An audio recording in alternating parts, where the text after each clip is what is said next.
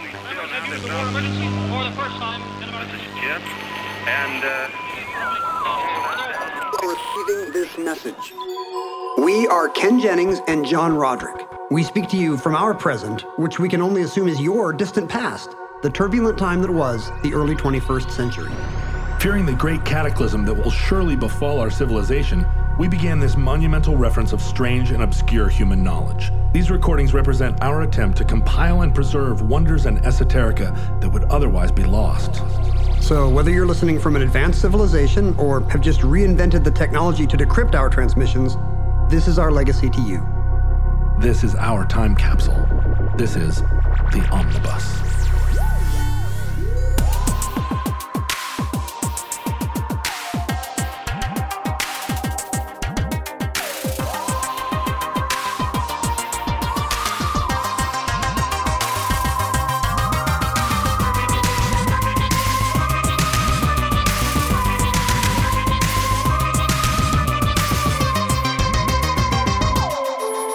You have accessed entry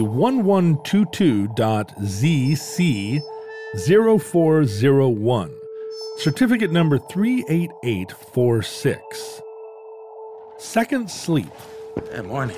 Morning? Yeah, what time is it? 10.30? See, I got the whole night ahead of me. Breakfast? Oh, yeah, most important meal of the day. So this Da Vinci sleep is working Oh, out? I'm percolating, Jerry. I'm telling you, I have never felt so fertile. I'm mossy, Jerry. My brain is mossy. Oh, I think I need more sleep. It's a thing that the future might not know about our time. I'm hoping that every one of our episodes could be described thusly. That's kind of our tagline. it's a thing you probably know or do you. Yeah. Uh, but it's a weird thing that we ass- we take for granted that right now, at a certain time of day, pretty much all of us will like just kind of turn around like a troop of zombies and head for our respective horizontal surfaces, and then like lie down at about the same time. So civilization will disappear as we all head to our horizontal surfaces. Well, now you're describing, you're talking about the normals who all go home at the same time and who go to sleep at the same time. Because you've never had that kind of Stepford suburban life, right, man. That's with- right. With the white picket fence Us, li- uh, well, I and the actually- well-adjusted family life. I do have a white picket fence. oh yeah. Yeah.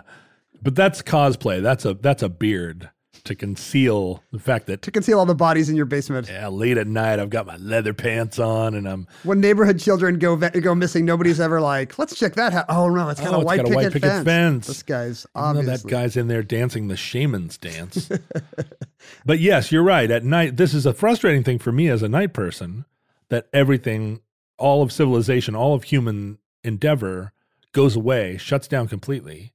I can't get a roast beef sandwich past nine o'clock at night. not in Seattle. Barely past seven o'clock at night. I share your chronotype, Yeah, that's right. We are both late wakers. or in the Like parlance nighters. of whoever wrote the book on this stuff, we are owls. oh, we're out. We're not larks. No. Larks are awful. Which would you rather be, an owl or a lark? I think it's clear. Well, there's a stereotype. Owls are wise. Yes. Larks sing. Now you probably consider yourself a wise singer, Hmm. so it's tricky for you. hmm.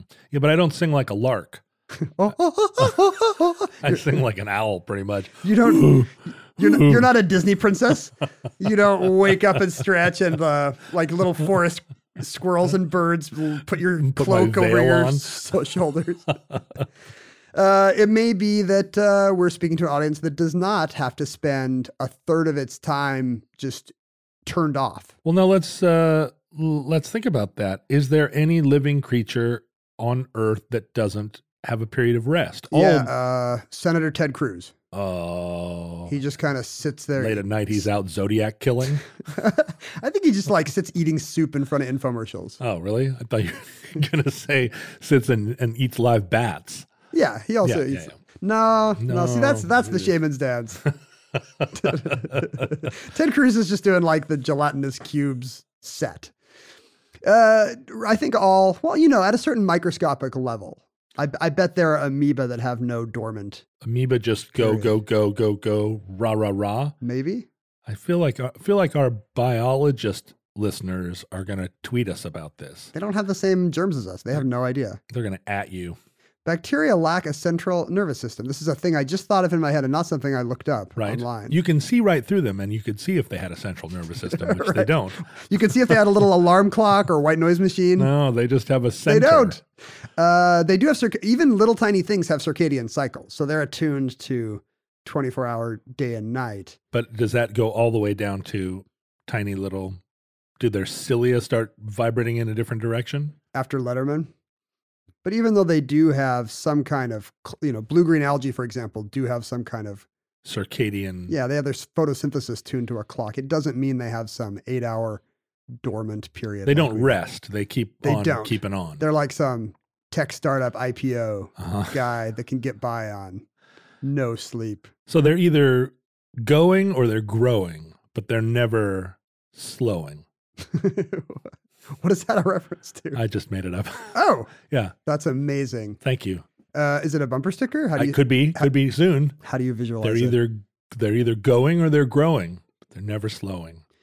So it's possible that we're speaking to some kind of uh, fungal life or, or robotic life that does not need the kind of Ah. reset that higher mammals and other creatures in our time get from sleep, But even robotic life is going to need to power up, Like- somehow. like to download a new version from Apple. well, I mean, they have to be. I, I guess if they're nuclear powered, they're still going to need a period where they uh, discard their old fuel and put new fuel in.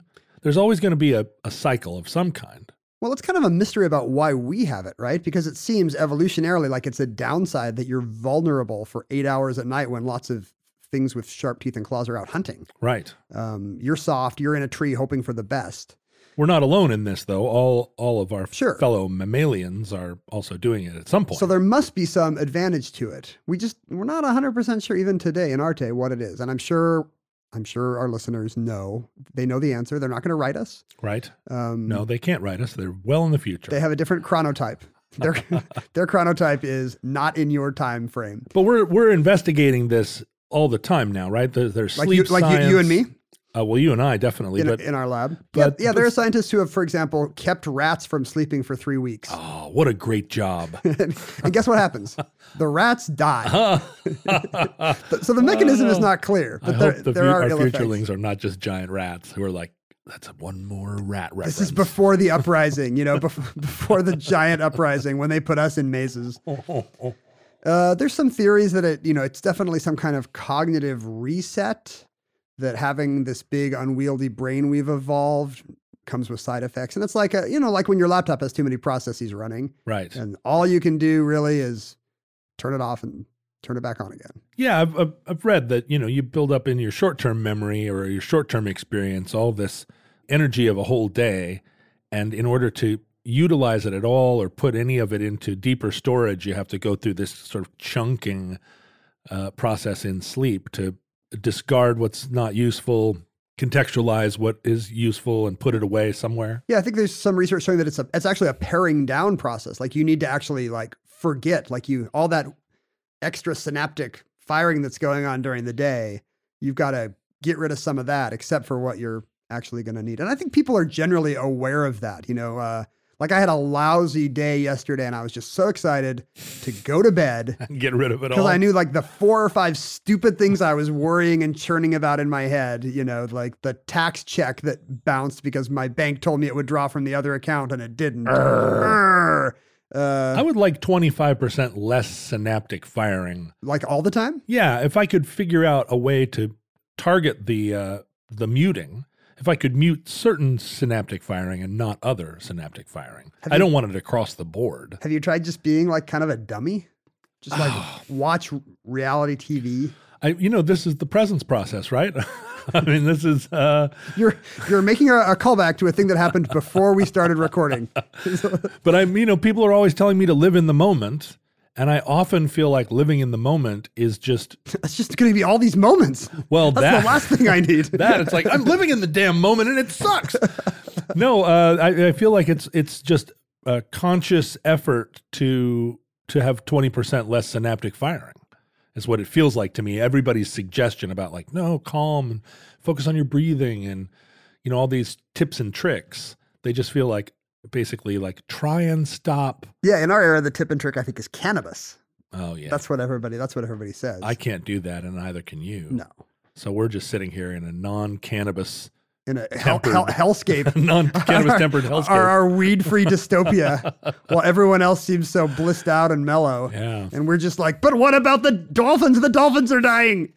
You had you told me earlier this week that you are not sleeping super well, Oh, I've even told as you an this. owl. I've told you this many times before, just earlier this week. I guess specifically, you told me that you were you were very grouchy because you weren't sleeping well, yeah. Oh, that's right. like a rat about to die. I haven't been sleeping well for a long time, and it, it was weird to me because I was always an epic sleeper. Um, Up top, bro. yeah, that's right.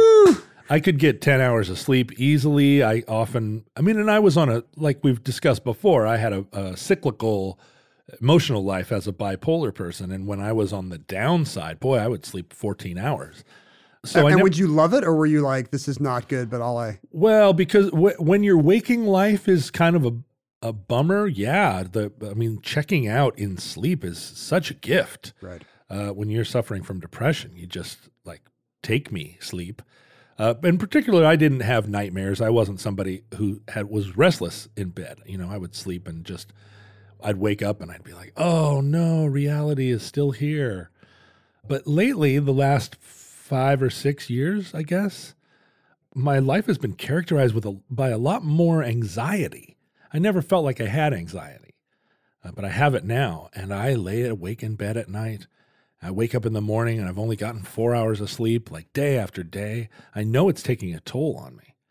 And I'm tr- I've got melatonin and I've got I'm I've got my phone set so it shuts off. I put blackout curtains in my room. I'm doing all the things to try and have my my room be a sanctuary. There's no TV in there. Do you only use your bed for sleeping and No, sex? That's what they always say. unfortunately. Don't read in bed, then you'll associate it with wakefulness. Yeah, I do do other things in bed besides. You're doing sleep and all sex. the things minus one. Yeah, right. Ambien? I don't want to take Ambien. I don't. I, yeah, I never take anything but melatonin. Yeah, I don't want any. I I do not want any prescription drugs in my life. I believe it is something I can solve, but boy, I'm struggling. And and part of it is I have things to do in the morning now, where 15 years ago I could sleep 14 hours because nobody cared. You know, I didn't have anywhere to be. Only a rock musician could ramp up to the high stress sellout life of the podcaster. Yeah, that's right. I mean, back, You're the only person in the world who's like, oh, podcasting. I got the old nine to five. It's true. It's true. I mean, I used to live a life where the band would, you know, if I didn't get there by 6 p.m., they'd be like, "Oh, he's probably still in bed." But now I have to get up at 9:30 in the morning to do these podcasts. Because I might be here. I I, might know. be at the door, like, like- with bagels. Hey, John. When was the last time you brought bagels? I brought donuts. Like 3 months ago. you, you don't, you don't get like In the time frame of our listeners, three months is nothing. what have you done for me lately? All- what they're going to hear is like, oh, Ken brought John donuts. Oh, one time. Also, I'm not our, our our West Coast bagels are nothing to write home That's true. about. That's true. I'm going to be a bagel snob, even though I probably couldn't taste the difference. You know, if there was a gun to my children's head, which Well- would be a weird scenario. Dude, uh, taste the difference, Ken. If you, which of these bagels is water Taste from it. Brooklyn? Taste the difference. I I've a- can't taste the difference. I have a very particular set of skills. Uh, Hmm. you're not alone, by the way, in your insomnia. 50 to 70 million Americans report trouble sleeping. In fact, the average sleep time per day in the US is lower than almost anywhere else in the developed world six hours and 31 minutes, which is not what we need. That's not good for us. No, if I get if if I look at my clock and say I'm going to get six and a half hours of sleep, I feel like okay, good, but I know it's not good. I mean, okay, good because I it's better than four and a half hours of sleep, but I know it's bad for me. Here's what a, a tender, quivering snowflake I am. Uh, I kind of need eight hours. And if I get like seven hours and 20 minutes, I'm kind of like pissed for the rest of the day. And I Oh, can, really? I can tell And you can I'm off my game. you you're good enough at sleeping that you can say like, well, time for sleep and get eight hours. I feel like my only kind of anxious relationship with sleep was as a child. You know, living halfway across the world, we would fly back to Seattle every summer. And flying east is just murder. So I'd like sleep on the plane. I'd, sl- I'd be groggy during the day because I'm a nine year old kid. And then I just would lie awake all night. And you know what's terrifying if you're kind of a slightly neurotic nine year old is just being the only one awake in a big house And I should have just got up and read a book or something, but I didn't. I just kind of lay there with my thoughts feeling bad because I wasn't sleeping every second. And just the awareness. I mean, it's the great thing about being an owl now is the awareness that no one else is awake. It's just kind of you and the universe, right? Right. Like there's this, there's this great kind of lonely, uh, I'm doing my own, I'm on my own mountaintop feeling. Well, you and the Babadook. right. And Slender Man or whatever. I feel like I never, I don't remember having boogeyman kind of fears. Like I would go under my covers and pretend I was like hobbits escaping from the wraiths or whatever, you Right, know, like right. hiding in my little hollow. But, it, you could hide. it was, and it was like cozy and, and Yeah. uh, pleasurable. It was not like, uh, if I peek out, like there's going to be a talon. How did you feel about ghosts? I'm in favor of them. No, but I mean, were you scared of them? No. Like you think that that's a different category to you? Can you get yourself freaked out thinking about UFOs if you're alone in the night? No. Does this happen to you? Like, is this the kind of anxiety? Like, you, I, I don't Because uh, mine is like, what if my children are growing away from me? Right. And you're like, They are. And you're like, what if the saucer men come? I, for whatever reason, I have a long relationship with UFOs, and uh, And, and insist on saying it that way. and they do make periodic appearances in my room at night. ah. Uh, one time, a long, long time ago, I woke up in the middle of the night, and I, and I was very awake and very conscious, and all of my pillows had turned to owls. Um, they were all still. Were the they s- the s- alive owls? Yes, they were all the size and shape of pillows, but they were like snowy owls. And they were, and I have like seven pillows around my bed. Well, that's when you got to start cutting down on pillows. You don't want seven owls in your bed. and there were owl, there were owl, owls all around. There was a pillow on the floor that was had turned to an owl. They were all looking at me. Let me ask you this what species of owl? they were snowy owls, big, Ah. white, fluffy, pillow shaped owls. Big Twin Peaks, uh, other world owls. And I was, I, I was fully awake, and I realized that there was nothing to be done, and so I just grabbed the nearest owl and snuggled And up murdered it. No, I snuggled up inside its little little owl breast and went back to sleep. Well, later on, recounting this to people, a lot of people said, "Oh, "You know, owls are UFO s- symbology, right? Like if you see, if you have dreams about owls or you see owls in the night, it's it's always like a UFO encounter." So I understand that from Twin Peaks, but that doesn't make any sense to me because they have big eyes. I don't know why. Yeah, I guess probably big They- eyes. they, they're, I guess they're the species of bird that looks most like an alien gray. Yeah, they're the grays. But but I can absolutely if I'm laying in bed and reading a book about uh, UFO encounters or uh, there's no Well, here's your problem. you're so frustrated when I, feel say like- UFO. Why do I have to say Roderick three syllables, but you can't say UFO three syllables? I am sick of the double standard. Well, because like it's- UFO includes it's a way of describing both the alien and the The kind of the paranormal. yeah uh, and the and the, and the experience right it's or, or and the machine it's not just the machine it's also the creature both can be ufos the creature is an UFO. the creature It must can stand. be an UFO. It must stand for something else. Then it can't stand for unidentified flying object, well I mean, unless it's an owl, at this point it gets it gets it's like unidentified feathered owl. it's like snafu. When you say snafu, you don't think of what it what it originally meant. You don't say this is everything's gone foobar, and like you know, it- I do think that, Oh. and I think fouled up. I don't even think of the other thing. fouled up beyond recognition. So I love when they actually said that in like the in the 40s and 50s. They'd be like a military acronym for fouled up beyond all recognition, and I'm sure half the audience is like, "Oh, wow, fouled yeah, up, fouled Yeah. up. I hate it when things get fouled Pretty up. strong language. Pretty fouling strong. so the owls are not what they seem. They are pillows well, but so I and, I, ali- and aliens both. I can in the middle of the night get a cold. I ca- I can feel a cold hand and wake up with a start. And I used to like wake up and jump out of bed like into combat posture. Uh, now I just Like a- like a martial arts. like stance. yeah yeah ready to defend now i just i wake up with a start i'll turn the light on really fast i'll sit there i'll hyperventilate for a second and you'll It's- and you'll still be in the movie theater. yeah that's right and then oh it turned out michael jackson wasn't a zombie he was just my date he was like are you okay So are you? So I, I feel like I see the problem here. Hmm. Your story began as I dr- nodded off to sleep, reading my book about UFO abductions. Mm-hmm. I was shocked to find. that right Have you considered maybe not reading '70s UFO abduction books before absolutely sleep? do not now i do not now and i won't like i won't watch a movie that's not only ufo but also scary like anybody creeping into the house, you know, the phone calls coming from within the house. I don't want to see any of that stuff because it aff- it does it affects me late at night because I live alone. That's another thing, right? I mean, you live with a I guess with a- that's true. a family all around you. A, a family that dislikes me, though. Right, So but- it, it amounts to much the same thing. But if the call comes from within the house, you're going to be like, "Dylan, is that you?" I mean, you're going to you're supposed to put your phone in the kitchen at 1030. But you know, I live out here in the sticks on a big property with a, you know, with a With a barn? with a barn. Does your barn have owls? Um, It, well, it's full of creatures. That's why I keep a hat rack full of swords by the front door, just in case I need to. You know, a sword is ineffective at dealing with an intruder, but it's great at dealing with supernatural beings. Is that true? Well, sure. As as everyone knows, You can't shoot them. Is you it have to beca- fight them with a with a sword from because a- it's cold steel. well, because they're Masonic swords. Oh, they have they have uh, Illuminati Yeah, uh, that's uh, right. iconography That's on them. right. They're charged with the all-seeing panopticon, You need to go to bed reading a book about something comforting. calming. Compound interest. Yeah. Have you ever thought about just re- reading a long book about compound interest? just re- just reading Thorstein Veblen. Do you know- I- Do you know what my wife actually does? Is she will turn on like the most boring podcast she can find on Wait her a phone. minute. It's Are you subtweeting me right now? no, she loves Oh. the dollop. Oh. No, I, no, I'm just kidding. It's not like not any specific show. Certainly not one of yours. Right. But she'll just listen to you know some podcast about financial planning Uh huh. or about uh, somebody's semester abroad in Finland or whatever, boy. and she'll just put that on her earbuds and nod right off. It's the great gift of Financial planning would cause me anxiety too. I guess that's true.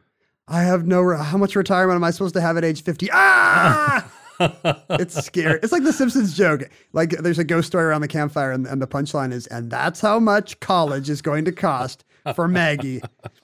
Uh, I- I have this, but I have the same problem sleeping today. If my mind is churning and working overtime, but I kind of have, if I get into a routine, I'm not a guy who can sleep on a plane, or I can I don't even nap that well but if it's kind of my time and I've read for an hour and now I'm in bed, I just kind of float away to dreamland.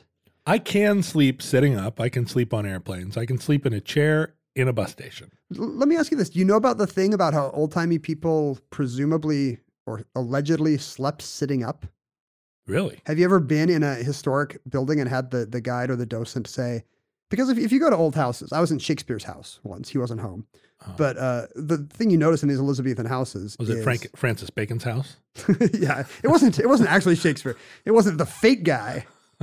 We should do a show about the dummies who think that Shakespeare is not Shakespeare, Yeah. Unless- there's there's so many. unless you're one of them. No, no, no. I'm not one of them. Although I've spent an awful lot of time uh, reading the Shakespeare conspiracies. I, I love- don't know why. I love that there's some goofy Hollywood action producer. Who is it? Is it Bruckheimer or somebody? Who's no? It's it's uh it's Roland uh, Emmerich who's convinced from He's his figured from it his out? reading that he's figured it out, and he actually ma- greenlit a movie with you know who knows, probably Jeffrey Rush or Colin Firth, right. and or maybe both about how it was actually the- Descartes or Thomas Aquinas. the or, Earl of whoever, Yeah. or a time traveling Hemingway, right. or UFOs, who actually wrote Macbeth.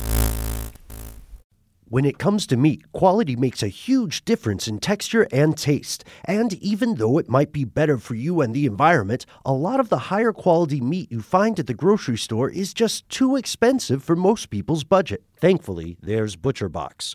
ButcherBox believes everyone deserves access to high quality, humanely sourced meat at an affordable price. That's why each month ButcherBox ships a curated selection of the finest cuts right to your home. Choose from 100% grass-fed and finished beef, free-range organic chicken, heritage pork, wild-caught Alaskan salmon, and sugar and nitrate-free bacon. No antibiotics, no added hormones, just meat the way meat should be. And right now, you can get 2 pounds of ground beef and 2 packs of bacon absolutely free, plus $20 off your first box when you visit butcherbox.com slash iHeart or use the promo code iHeart at checkout. That's butcherbox.com slash iHeart or use the promo code iHeart at checkout.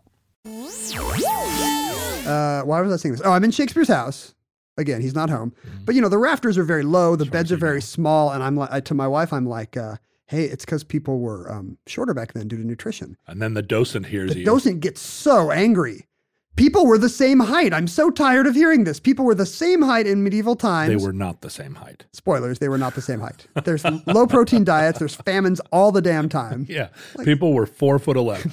People literally were like l- the low end of, of the five to six foot range. Like they were, people were five, three or five, six or whatever in medieval times. But he's mad. The docent is both ill informed and mad. She's mad. Please don't Oh, she. assume. Pardon me. Pardon me. Please don't assume that this hectoring, They- hec- this hectoring British person. They were mad a and they were ill informed. I don't know. I don't know their pronouns, but uh, yes, they were angry. And the reason why beds are small has nothing to do with height. They were all our height, but they uh, slept sitting up.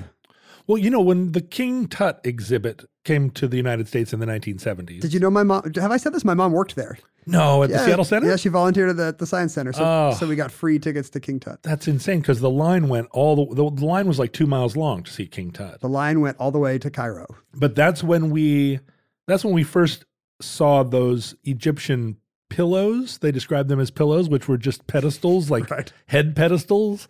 And I've, I've They ever can't, they, since these can't turn into an owl. ever ever since I was seven years old, I've tried to imagine what it would be like sleeping with your head on a Were they Egyptian like? pedestal Were they like pillow. these marble cylinder things? Yeah, well, they didn't. They had. n- There was nothing soft about them. They Right. were like But were- were they cradles. stone? No, they were wood. I think, but like carved wood, but sort of elevated cra- head cradles that just felt like. I mean, I guess that would be a good pillow if you were trying to keep pinching insects out of your ears, but like not a thing that you could really cuddle up with. you don't see people walking off planes with like a wooden horseshoe around their neck, right. like they're an oxen. Yeah. Uh, yeah. So, she, but she's apparently there's very little evidence for this. This idea that people like, the- Slept setting up. but uh, but there are tons of small beds that are smaller than they should be. But you know, the other thing that for for many years there was little evidence of the phenomenon second sleep. What what, what time are we at here? Oh, I see. That's now a uh, that's a thing on our Facebook page fan group trying to Some Ce- celebrate how long it takes us to actually mention the topic. so- some some complaining. it's 26 minutes into the show when you mentioned second sleep. It's useful for people because now they know how much they can skip next time. hmm Twenty six minutes, and we'll be like, so you were saying, so the Battle of uh, Cana. tell me about second sleep, Ken Jennings. For many years, we just assumed, I feel like Proust, for many years, I went to bed early. Mhm. Uh, for many years, we assumed that everybody slept like we do at night. When else would you sleep, right? For many years, I assumed that everyone had my musical taste. Like we, ass- like, yeah, that's why you're always just going up to randos in line at the bank and starting conversations about ACDC. Yeah, right. And they don't give it, they Like, don't can care. you imagine Bob Rock just sitting there recording each string of a Def Leppard guitar part? Sir, I'm calling the police. In uh, we assume that of all the things that have probably changed, we're, we're okay with the idea that recreation changed, that wor- the workday, ch- you know, it used to be kids in coal mines for 18 hours, and now it's different. All kinds of values have changed. Foods are over time. probably different. Sure, like in our lifetime, uh, you know, when I was a kid, Ted Danson was doing blackface routines. Right. That should be a, that should be an entry in the omnibus. well, and I think that this is we uh, assume that stuff changes very quickly. uh, uh, that it changes quickly and that it changes rapid or not just quickly but that it changes often like the value Sure. american values between 1930 and now have changed 50 times and you know pretty radically Some of our country clubs have uh, our Jewish friends in them. come on it's crazy. come on they have their own country clubs They don't want to be in our crappy. All of our country clubs are in severe decline. oh those poor waspy country clubs people tried so hard The real victims. But we assume that sleep, I think, must be the one thing that has been unchangeable. Poet Philip Sidney called it the poor man's wealth. Sleep is the poor man's wealth. It's the prisoner's release. You know, this idea that it's a thing, a universal thing we all share. well because it feels it's- it feels pre-cultural right i mean we all go to s- we all sleep when we're tired and we wake up when we're rested and so it doesn't seem like something that would be susceptible to having cultural uh, influence or or habit It would be like, are there cultures that fart differently? No, Yeah. sometimes your body just needs to sleep. well i don't know about that i know a lot of people that have never farted Is that true? Well, never farted around me. Let's list all the people who have never. I'm going to name a person, and you're going to tell me whether or not they have farted around you. Okay, go. George Eastman, inventor of uh, uh, Kodak. Never farted around me. Is that right? Yeah, no, not a single time. Uh, He's very chaste. President Warren Harding, Warren G. Harding did fart quite a bit, actually, when we were camping. French actress, animal rights activist uh, Bridget Bardot. Oh, Bridget Bardot. No, uh, well, her farts smell like roses. Oh, isn't that nice? Yeah, she actually took the potion invented by Benjamin Franklin. Benjamin Franklin invented a potion. Did you know that Benjamin Franklin? This is a this is absolutely something we're going to talk about on this show. Benjamin Franklin spent a considerable amount of his intellectual capital trying to develop a tincture that would cause your farts to smell like roses. Think how smelly. He worked on this a lot. So, what are we thinking here? That he was just tired of other people farting, or did, were, was his gas so awful that he needed this so desperately? I feel like a lot of his work has benefited us even into unto now. Like he was he was a humanitarian, and I feel like he, from moment to moment, had ideas of sort of varying degrees of of success. And um, he spent all that time in France, and Sweden. and I think there were probably a lot of bad smells. And he, uh, Way to piss off the French well, for you no know, the, reason. Fran- the French are are very perfumed, right? At this time, because they particularly. smell so bad. And there's also, you know, they're going poop behind curtains and stuff. There was no indoor plumbing then. But that's not specific to France, John. No, no. Are you that saying was every- just, it was every- just the French. Everyone every else other, had toilets. Every other country had a- and the French were like, "I will not poop. I will not defecate there. It's too long to walk. the curtain is closer." Benjamin Franklin is one of many men of his time who actually slept differently than we do today. He's on the record as being a biphasic sleeper. Really? Here's what that means. Uh, in 1992, a researcher named Thomas Ware did a groundbreaking study on short photo periods. He took people away from the world of artificial lighting and made sure they only got light for 10 hours a day, 14 hours of darkness, 10 hours a day, just to see what would happen to their circadian rhythms and their sleep cycle. Sure, he got a government grant. It's like the thing where you make sure your baby is raised by coyotes just to see if they will eventually speak the language of, of Adam and Eve. Right, the coyote language, No, Adam which and is Eve. what Adam and Eve spoke. Adam and Eve spoke the coyote language. you, you've read the Bible. They held up signs like Wiley Coyote. Oh. like, like, they, like, you know how Wiley Coyote doesn't talk, but he holds up a little sign saying, Right. uh oh. Uh-oh. That's why, Ad- like, Eve eats an apple and Adam has a little sign, uh oh. Uh-oh. And then God falls on him. Thunk. Beep, beep.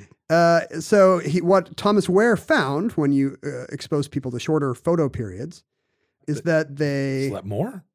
sleep in chunks. They will take uh, two naps a day, lasting between three and a half and four hours, with a gap in between them. And this seemed pretty invariable. Their sleep would eventually go from a big eight hour chunk to this. And it's interesting because, you know, 10 hours of, of light a day is kind of what spring and fall would be like in a lot of Northern Europe in a society with no artificial lighting Right. and he wondered could this be how sleep used to be is this a more natural mode of sleep So when you say two naps a day, are you saying that that is that constitutes the entirety of their sleep? yeah They take two four-hour naps in in a in the course of twenty-four hours. yeah basically they're getting the same amount of sleep the doctors recommend today you know seven or eight hours they're just splitting it into chunks But does it happen during daylight hours as well as at night, or is it just during the 14 hours of darkness? it was during their dark period it was a very dark period for them they you know it's when you would expect them to sleep but he was he was not expecting them to segment their sleep like this And then, so they were then, if they were sleeping eight hours during this 14 hour period, that means that they were also awake for six hours in the middle of the night? No, uh, they wouldn't. s- They wouldn't sleep at the beginning of the dark period and then again at the end necessarily. But there would be a gap of I think between one to three hours in his study. And in 2001, a Virginia Tech researcher named Roger Ekirch published a groundbreaking article, "Sleep We Have Lost: Pre-Industrial Slumber in the British Isles." Inspired by Ware's research, he went back into the historical record to see if he could find cases of people sleeping in what appears to be this natural way, segmented into two periods. And sure enough, like literary works are full of references. In the Arabian Nights, a character says, Tell me a story, sister, so as to pass the waking part of the night. Mm. The waking part of the night. Mm-hmm. There's a character in uh, Chaucer's Squire's Tale, one of the Canterbury Tales, named Canacee, and she decides, quote, to go to rest soon after it was evening, and slept her first sleep and then awoke. Her first sleep. Same thing in Don Quixote. Don Quixote followed nature and being satisfied with his first sleep, did not solicit more, whereas Sancho just sleeps through the night like a log, like a weirdo. And the weird thing about all these references is they're not explained. It appears to be a commonplace thing that the reader understands that characters will have a first sleep and a second sleep. So we'd been reading these texts for centuries and had not even noticed this fact that people are sleeping weird before the 17th century. Now, I'm going to push back on second sleep.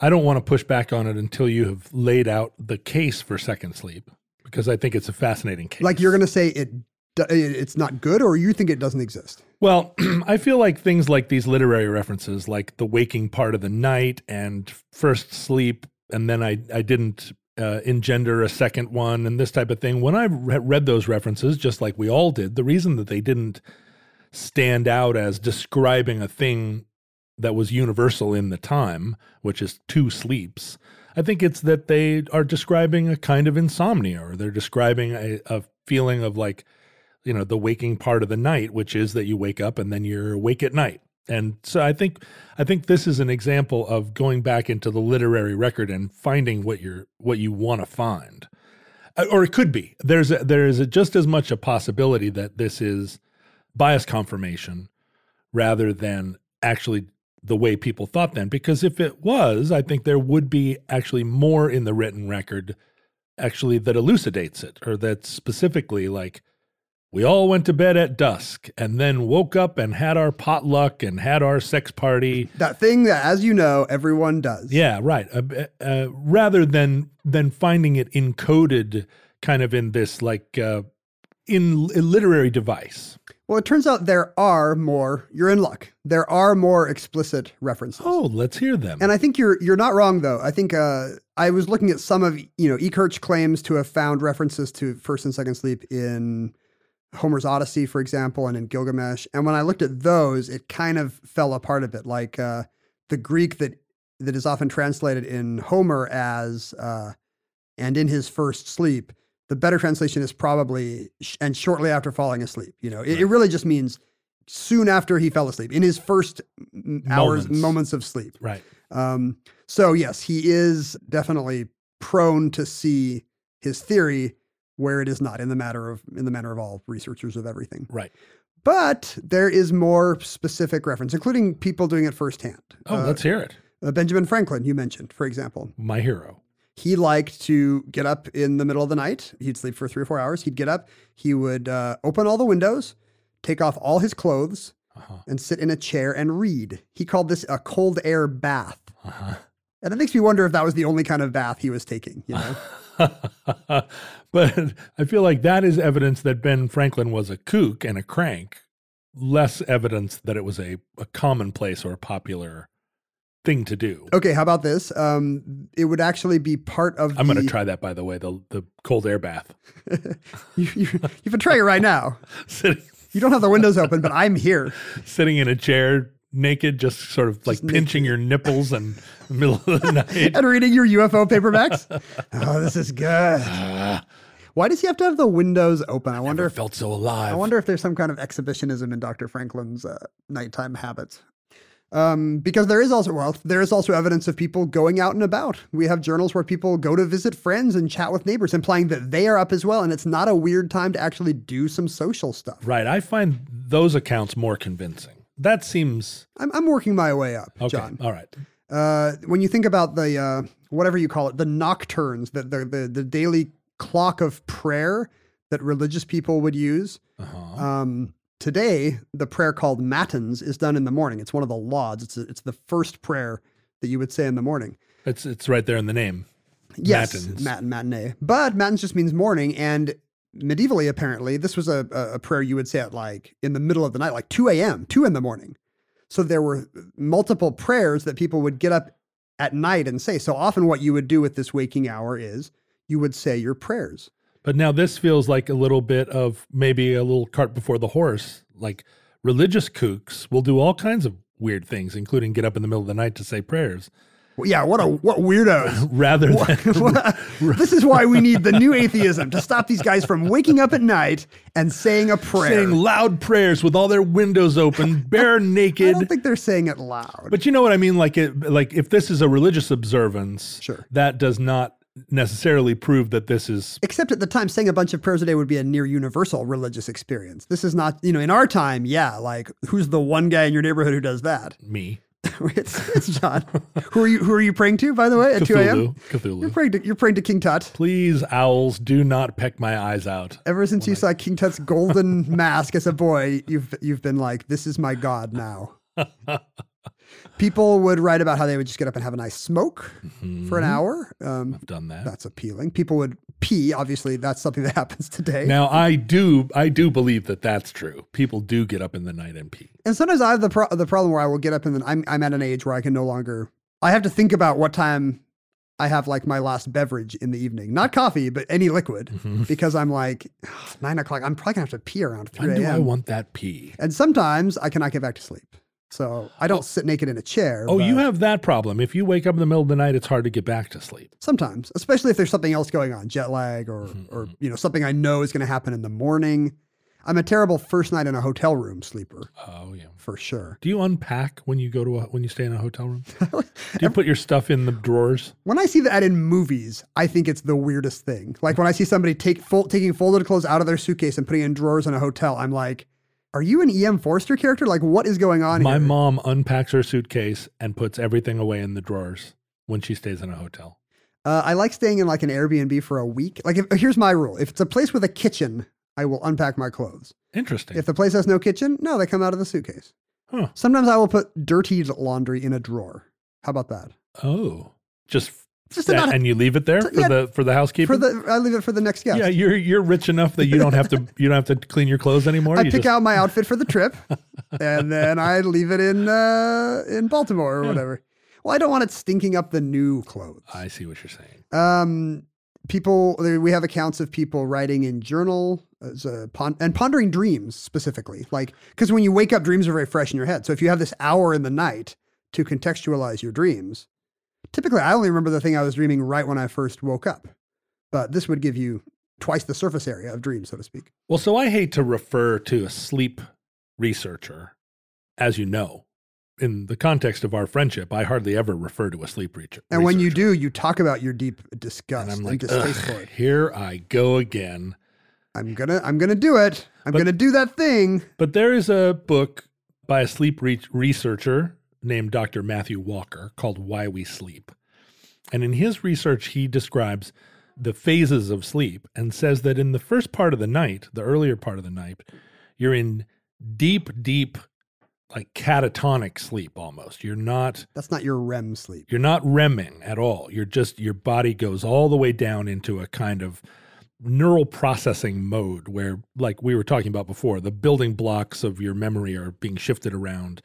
But you're not in that state of where your body is paralyzed because you're not actually dreaming. You're just moving building blocks around. Hmm. And REM sleep is really reserved, it's the last sleep you have in the course of the night, which again suggests that this wake up halfway through the night and ponder your dreams thing is some kind of medieval horn hornwash. Hornwash. Hornwash. It's, Hornwash. it's not That's a medi- hogwash. it's a medieval and it's not term. hornswoggle. No, it's, hornwash. both. It's so false that it's both hogwash and hornswoggle. It's hog swallow or hornwash. Uh, well, I think people at the time must have known this in some sense. One of the words they use, we see in the literature for first sleep, is uh, death sleep. Oh, death sleep. Like they were aware that this was a much stiller, deeper sleep than If what they were only. getting the second time. If only, the sweet release. if only death sleep would come. They would also say beauty sleep. There was some folk belief that that was where you would get your rejuvenation and your cheeks would pink Huh? and uh, and whatever. Another medical belief about the first segment of sleep, if we allow for a moment that it's not hornwash, is that uh, sex in the middle of the night was the most productive, the most likely to lead to conception. I can confirm that. We. How could you possibly confirm that? There's a medical text from 16th century France in which a, a doctor specifically advises couples having a hard time conceiving to do it after the first sleep. And he does not say, hey, try this weird thing, this weird hornwash, where you wake up in the middle of the night and then have sex. He actually says, you know, after the first sleep, try it out. Um, he says people who do this, A, have more enjoyment, and B, do it better. to do it better. Now, How can he prove that? Well, he's been going around his neighborhood Uh, ding and, dong. and pe- no, he doesn't. He just peeps in windows. And at the time, there's no cameras, so he's a sketch artist. He's doing engravings at people's windows Mm-hmm. of uh, you know of technique. pointillist uh, engravings of Yeah. them like having sex standing up against a wall, Pointillist pointers. which is another thing that they say in, increases your chances of procreation to have sex standing up. Not super relevant to this topic, though. No, but I, you know, just something like you I were pict- say, just something you were visualizing. look, I have my own research. I have my own rich inner life. I can't always like stop imagining. But again, when, when you say, uh, when you quote that passage, you say, after first sleep, as though, I mean, just in the way that you say it out loud, you are, there is a little confirmation bias just uh, because you're pronouncing it in a sense that, uh, in, in And, a, you're hearing after first sleep. right, exactly. Like after you first sleep for a bit. you could just, you could put an extra, you could put a different cadence on it and it would seem less like the quote was, what was inferring a commonality. You're a determined second sleep skeptic. Well, I'm very skeptical. I'm not saying that it is because when I when I first heard the theory, it really resonated with me. Like, oh, right, of course. There was something all along true about us that that we have lost with with civilization I'm and super gaslighting. Mm. susceptible to that stuff, right? Like, oh, something was lost and now that we've discovered second sleep, everything will make sense again. That, and that's that's something very personal to you. All the broken things Yeah. will be fixed. Yes. If only, if only polyphasic sleep. Yes, modernity. Like we've solved the problem ever since the Industrial Revolution. We've lost our second sleep. You're Brian Wilson. You were not made for this time. but I have found that uh, because I'm a cla- I'm a I'm a perfect candidate for if this is a natural process, right? If this is a natural rhythm, I would be a perfect candidate to have experienced it firsthand. Because for years I had no obligations uh, and lived in a northern climate, you know, like it would have manifest itself. And I do sometimes wake up in the middle of the night and go get a glass of water, but I do not, you know, that's not a time in the uh, when I feel especially sexy or procreative.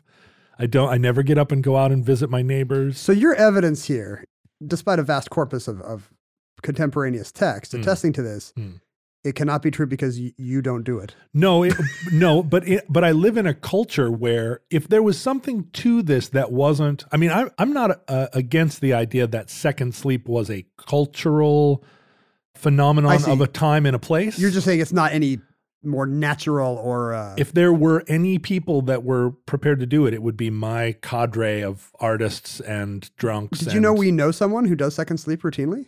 Who is it? You have to guess. I'm going to name some French movie stars.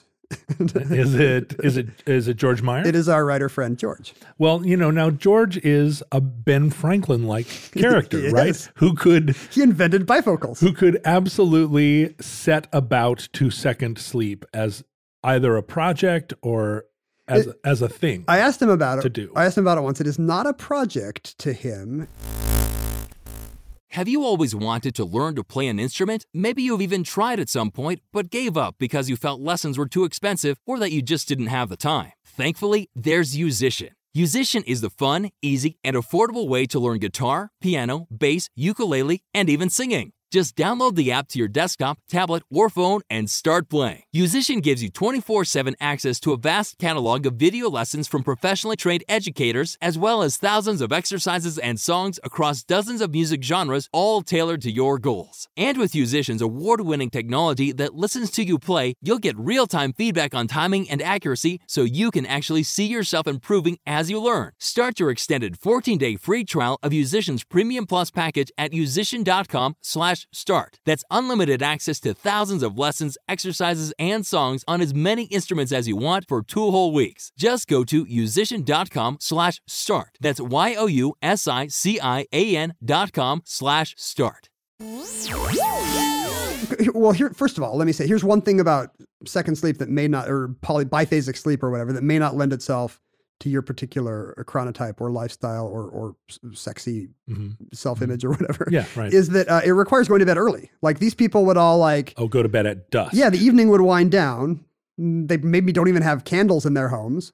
So they all go to bed at eight o'clock and they're up at midnight raring to go. Right. Um, and that's something we cannot approximate unless we throw out our TVs and phones and, and, Electric lights and all our lighting. cars. that and big neon light you have in your window that says wild times. sex now. Why do you even have that? here, sex here.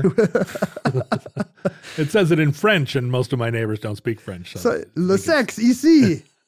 oh, speaking of which, the French do have a word for this uh, period in the middle of the night, a beautiful word. And again, evidence that it must be a thing if you make a word for it. from a bourgeois, It is called fromage bourgeois, which means cheese of the forest. No, it's called dorvée, which Dorvée. means wake sleep. oh, that's beautiful. It is. Why do two guys even know what Dorvey means? T- two guys. Like who? Sorry, that's like, a Fight Club reference. I, I Oh, shouldn't have made it. I I, see what shouldn't you're have saying. made it. I thought we were the two guys. We are we are the two guys. We Uh, now both know what Dorvey means. In English language text, it's often called the watch. You know, like related to the the military habit that someone has to be, or maybe nautical habit that someone has to be up. I guess. Well, and this is a thing. I mean, so in reading about sleep, which I've done quite a bit of, trying to figure out what my habit is, right? Probably trying to sleep. You're in the middle of the night reading. I do not typically go to sleep until four o'clock in the morning. See, you're not a good candidate. But I do, but there is this sense of the watch of a group of of mammals who are part of a cult, uh, part of a, a family or a tribe, needing people, needing individuals. I'm not going to say people because I'm not speciesist, but You don't know what word our lis- future listeners identify. who knows beings there there need to be a certain small percentage of beings within the family group or tribal group that are up all night because it, everyone is vulnerable the majority of the of the pack is vulnerable to predator And do you feel like that when you're up at night? Do you feel like you're a little meerkat standing outside the burrow? i do i do i am on watch i do go out and and walk around the neighborhood and patrol i do And, and do you write nasty notes, n- anonymous notes to your neighbors? not not generally i have Please, please cease with the beta diddle music after 10 o'clock. Signed the neighborhood. but for years i would go out and walk around with a sword uh, You've said this on the show before, and I don't think I believe it ever. It's true. Uh, just because it was, I mean, there's no one else out. I wasn't doing it in order to be caught or seen.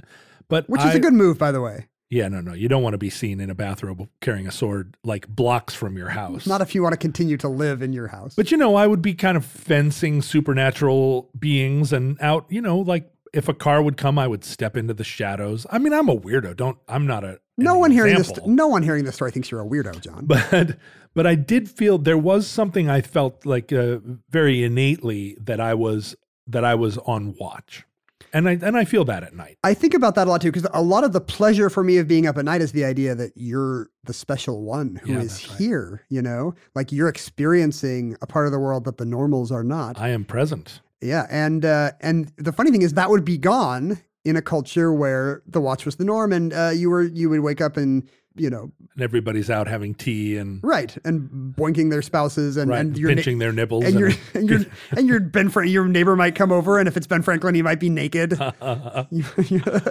so George specifically says that he does not choose this. Like he will find himself, you know, he goes tends to go to bed early, and he'll wake up in the middle of the night, and he'll find, you know, he has no problem nodding off in Right. the evening. But once he wakes up, he finds that he's very wakeful, and it takes some activity. Uh, he said usually sexual, and uh, Uh-huh. and so he and you do not have the same uh, sex chronotype. At Thank- least. thankfully, we live across town from one I another. don't know. What, I don't know what two birds you use for people who feel sexy at night and people who feel unsexy. The peacock and the what's the sexiest night bird? The Uh, uh, boy, the sexiest nightbird. That is a great album title. swallow. The sexiest night bird. Oh, I don't want it to be the swallow. That's gross. That was not a pun. Swallows dip and dip around at dusk. Nine out of ten things you say is a, are puns. Are, are dirty puns? Yeah, you can't you can't You think now I'm a- claim like, oh, I don't make dirty puns. Do you think I'm just a walking episode of some British comedy duo? Yeah, you're like a book that you would find in someone's bathroom.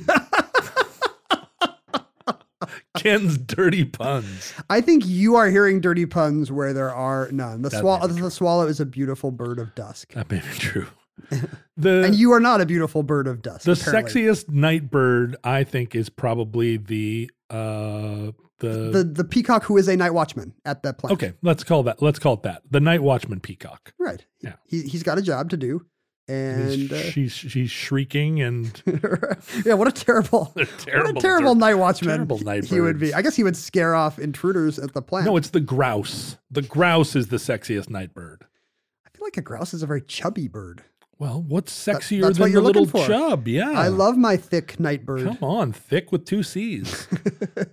So you know, even in our time, you and I know people who practice second sleep. George George says he'll take an Ambien, but he prefers not to. He likes to just wait and uh, and after an hour or two, nod off. I know people that go to sleep at 8 p.m. and wake up at 4 a.m., but that's because they got eight hours of sleep. Well, your mouth doesn't. Oh no, your mouth totally checks out. Beep. No, you can leave that in. No, I was going to leave it in. That was a beep of, That was the bad math beep. yeah, The that famous- math beep. that you- that you always used to do when you were a junior high teacher. But if you go to if you go to bed at 8, you can wake up in the middle of the night and start reading the New York Times. I try this when I have an early flight. I can't get to sleep at eight. No, you have to be insane to get to sleep at 8. I, I, Or often, you have to be one of these uh c- cockadoodles or whatever you call them. I, look at the cockadoodles. I often have this idea that I could do it gradually. Like, I, I think about this for jet lag. Like, could I get myself on Tokyo time if I just like moved up my sleep an hour a day, like I'm on a cruise ship or whatever? Living on Tokyo time. Is that also a, a good name for a? Well, no, that's uh, that was a living on Tulsa time Oh, reference. Tulsa and Tokyo have a lot in common. They really do. There, uh, you know, there are more churches in Tokyo than anywhere else in in Japan. Right. People having sex with pillows. hmm Uh, lot what of was I- oil, What lot was of- what was I even saying? Oh, you were Oh, my idea for beating jet lag. I see. right. Right. Does it work? Can you do it? Uh, Can you force yourself to change your habits? I've never tried it, but there are people who, uh, you know, there there are all these online accounts today of people intentionally pushing their sleep habits to what they feel is the max. Um, inventor and visionary Buckminster Fuller was one of these guys who was always reading accounts of, you know, how the super smart and uh, and achieving among us could, you know, you always read accounts of how "T- Tesla only slept for two hours a night and Margaret Thatcher slept for four hours a night and she spent the other four hours, you know, Right. sucking babies' blood or Yeah. whatever. Right. Mm, Um, Famously, you know, there's this idea that people who sleep less are are getting a bigger bite of the apple than the rest of us. and people that wake up early are more virtuous than people that sleep late, and ben Franklin again, man. Early to bed and early to rise. which I which I feel is a kind of um, He meant early to rise at 2 a.m. when you sit naked in a chair. That's right. I've, I have always felt that that was discriminatory. That I, that it was not that me staying up late, and I think you you concur, right? Staying up late is not It doesn't make because you a you're better lazy. person. Yeah, right. I don't get up early in the morning and hustle off to work, but I also like don't feel that I'm a, a scofflaw. I have to admit that um, a lot of the reason, a lot of the enjoyment I get from being up late is not just the sense of solitude and disconnection, uh, but it's also kind of like you're on a plane. You have ideas because you're unmoored. Yeah, But it's also just the idea that I've procrastinated something, which is bedtime. right. And you could say that maybe I'm a bad lazy person because I'm putting something off I could do now, or you could say that I'm a amazing two marshmallow kid who can defer pleasure for You do. for for achievement. you wait for that second marshmallow. You're not just going to gobble the first one. right. So maybe it's more virtuous to put off sleep. I have always felt personally that I avoid going to sleep until I absolutely am forced to. Like I abhor going to sleep. But then once I'm asleep, I abhor waking. It's just inertia. You like the thing you're currently doing. Well, or uh, and also like I resist sleep. Like I, and it's I don't know whether I've never really th- looked at it so closely as to think maybe I am that I fear sleep. But I because it's death. I certainly avoid it. Like I will stand on the precipice of sleep and s- just slap my face and throw cold water on myself to avoid tumbling o- o- over that edge. But then once I'm there, I do not want to rejoin the world and will do the same thing, kind of claw like hold on to sleep as I feel wakefulness coming, you know, it, it takes me kicking and screaming. You want to stay. Yeah. Um, the reason I brought up um, Buckminster Fuller is because he had this idea that sleep could be even more polyphasic. Mm. He called it dimaxion Go sleep. on. Because d- do you know this about Bucky Fuller that he invented? Like he used the word dimaxion for like any cool thing. Like he sounds insufferable. oh, I've just invented the dimaxion closet. The shoes are on the top, you know. Or here's my dimaxion house. It's every side is a hexagon. Can we start using Dimaxion? I think what you did need he mean by it? It just means like I I think it just means like cool and special to me. Uh-huh. Like I think we would have to make up our own word. We could just start using omnibus in that way. Oh, this is the omnibus closet. Hornwash. Horn, this is the horn wash. and and in his mind, poly, uh, Dimaxion sleep was to sleep two hours total over a 24 hour period in four 30 minute chunks. Now, I've heard of this Yes, I- being a, a thing that people do. it had at a the- revival recently. Uh, I think a, a woman named Maria Staver called it Uberman sleep, which really shows who is into this. It's all these it's the people it's that are these weirdo Ayn Rand readers who are like, I'm better than the normals. I only need, you know, I'm a can do guy. I'm starting up a company and I only need two hours of sleep. Yeah, they're eating Soylent and sitting and peeing into a milk jug because they don't want to stop coding.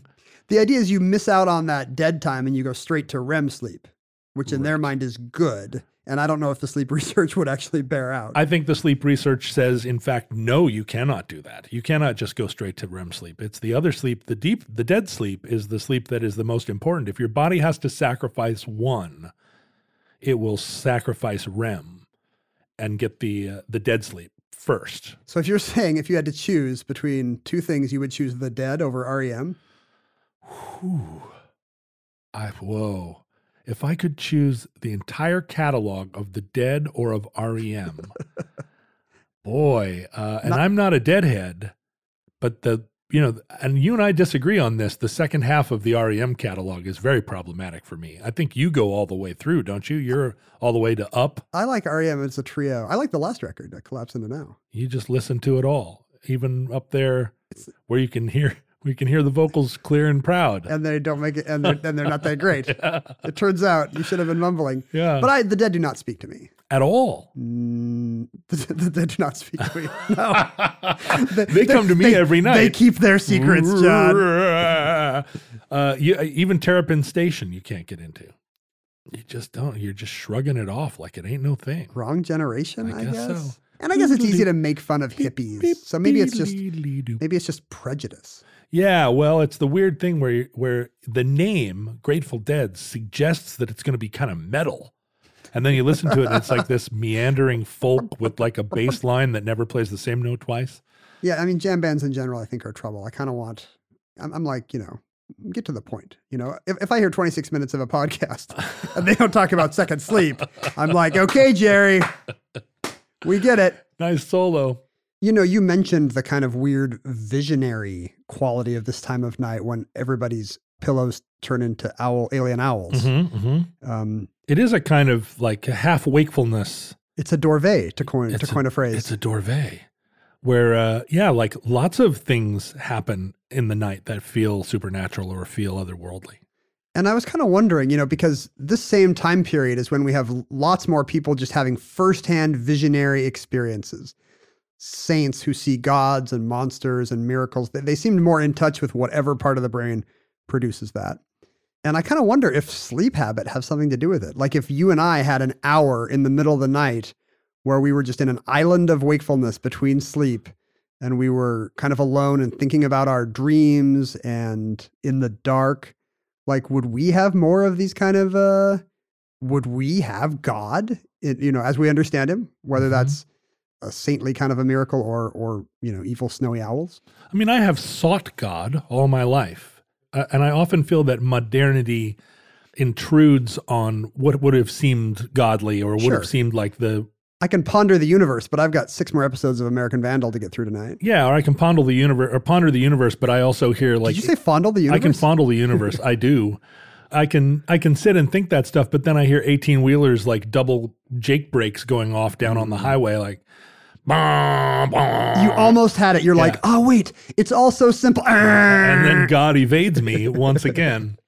But it but it would be nice, you know, like the, it's it's uh, akin to our disconnection from the stars, right? Uh, w- the these medieval times you're talking about, you could step outside into the cold air completely naked, pinching your nipples, and look up and see the Milky Way. And to walk out in the night now, living in a city as I do, I just see light a- pollution. Yeah, I just see a, a You s- dome of you light. see six stars and like five of them are airplanes. So we're we're considerably disconnected from our well, what would have been the the experience of a a human at any point in our fifty thousand year history up until eighty years ago. I guess that's my theory that atheists and skeptics of all kinds just aren't sleeping right. And that concludes Second Sleep. Entry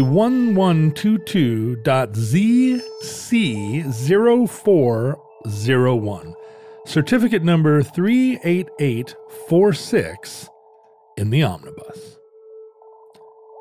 Futurelings, in the unlikely event that social media still exists in your era, Speaking of things that diminish spirituality of all kinds, and you are up late, late at night and do not have the self discipline to not be surfing social media of the distant past, in between your first and second sleeps, turn on the Wayback Machine and see what was going on on Twitter in the year of our Lord 2018.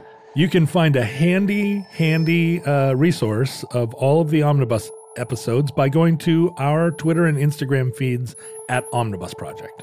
Also, our handles were at Ken Jennings, where Ken does almost exclusively blue puns and f- fops. Yeah, like I do Red Fox jokes Yeah. from his from his party albums on uh, on Twitter.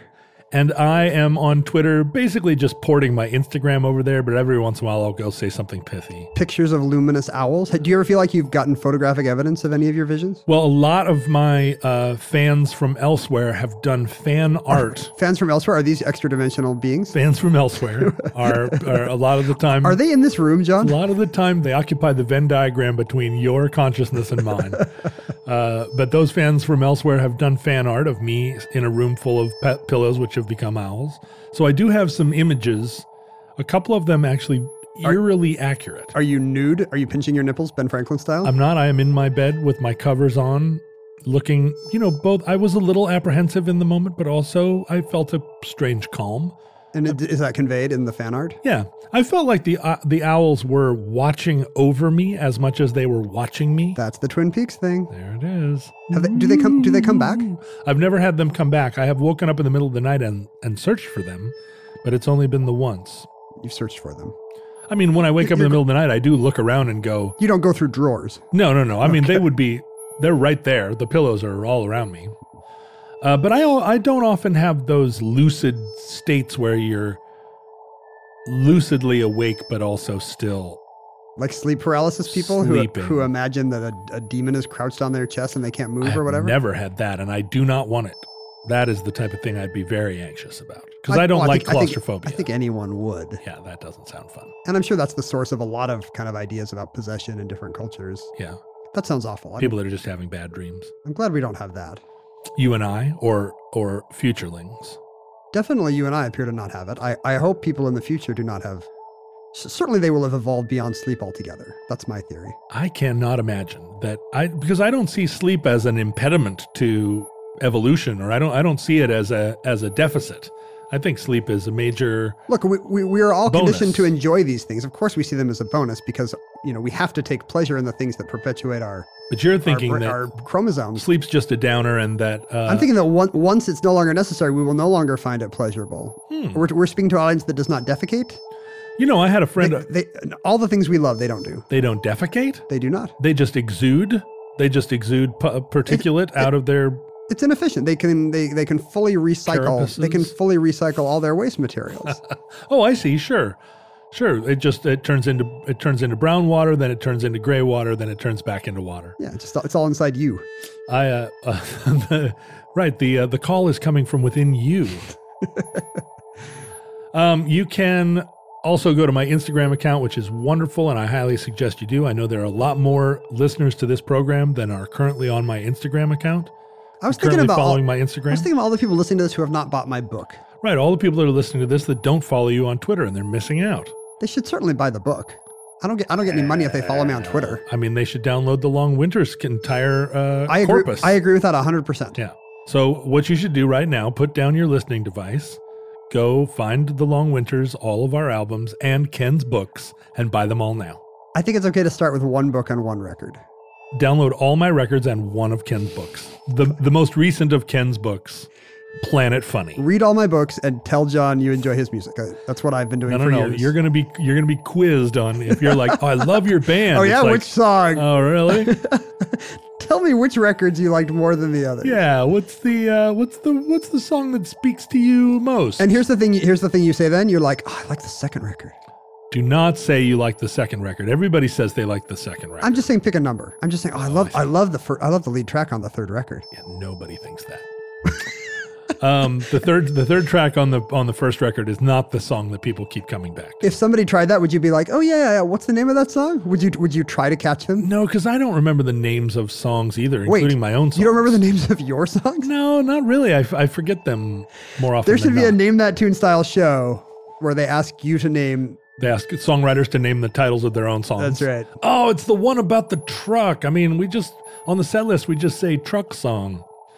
Uh, anyway, you can also email us, and please do, at omnibusproject at howstuffworks.com. I don't mean email us just to pass the time, uh, but email us with uh, with with comments, things to say, nice uh, thoughts, topics. Maybe Uh, we get a lot of those. That's not necessary. You don't need a you don't need a clever idea. And we don't need more, certainly.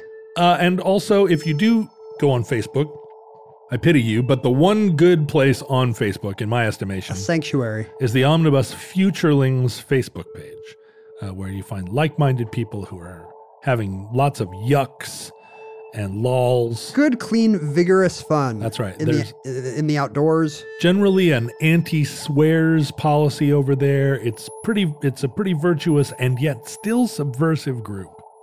And you can send us real mail, which I support you doing, at P.O. Box 55744, Shoreline, Washington 98155. Did you do the email address? I can't remember. I did. Omnibus Project at howstuffworks.com. I've only done it twice. Everything's thrown off. Omnibus I'm so Project sorry. at howstuffworks.com. Ah! Omnibus Project at The owls are not what they seem. Listeners, from our vantage point in your distant past, we don't know how long our civilization is going to survive. We hope and pray that the catastrophe we fear may never come, that the long sleep that comes for us all will hold off for another day. But if the worst comes soon, this recording, like all our recordings, may be our final word to you. But if the owls allow, we hope to be back with you soon for another entry in the Omnibus.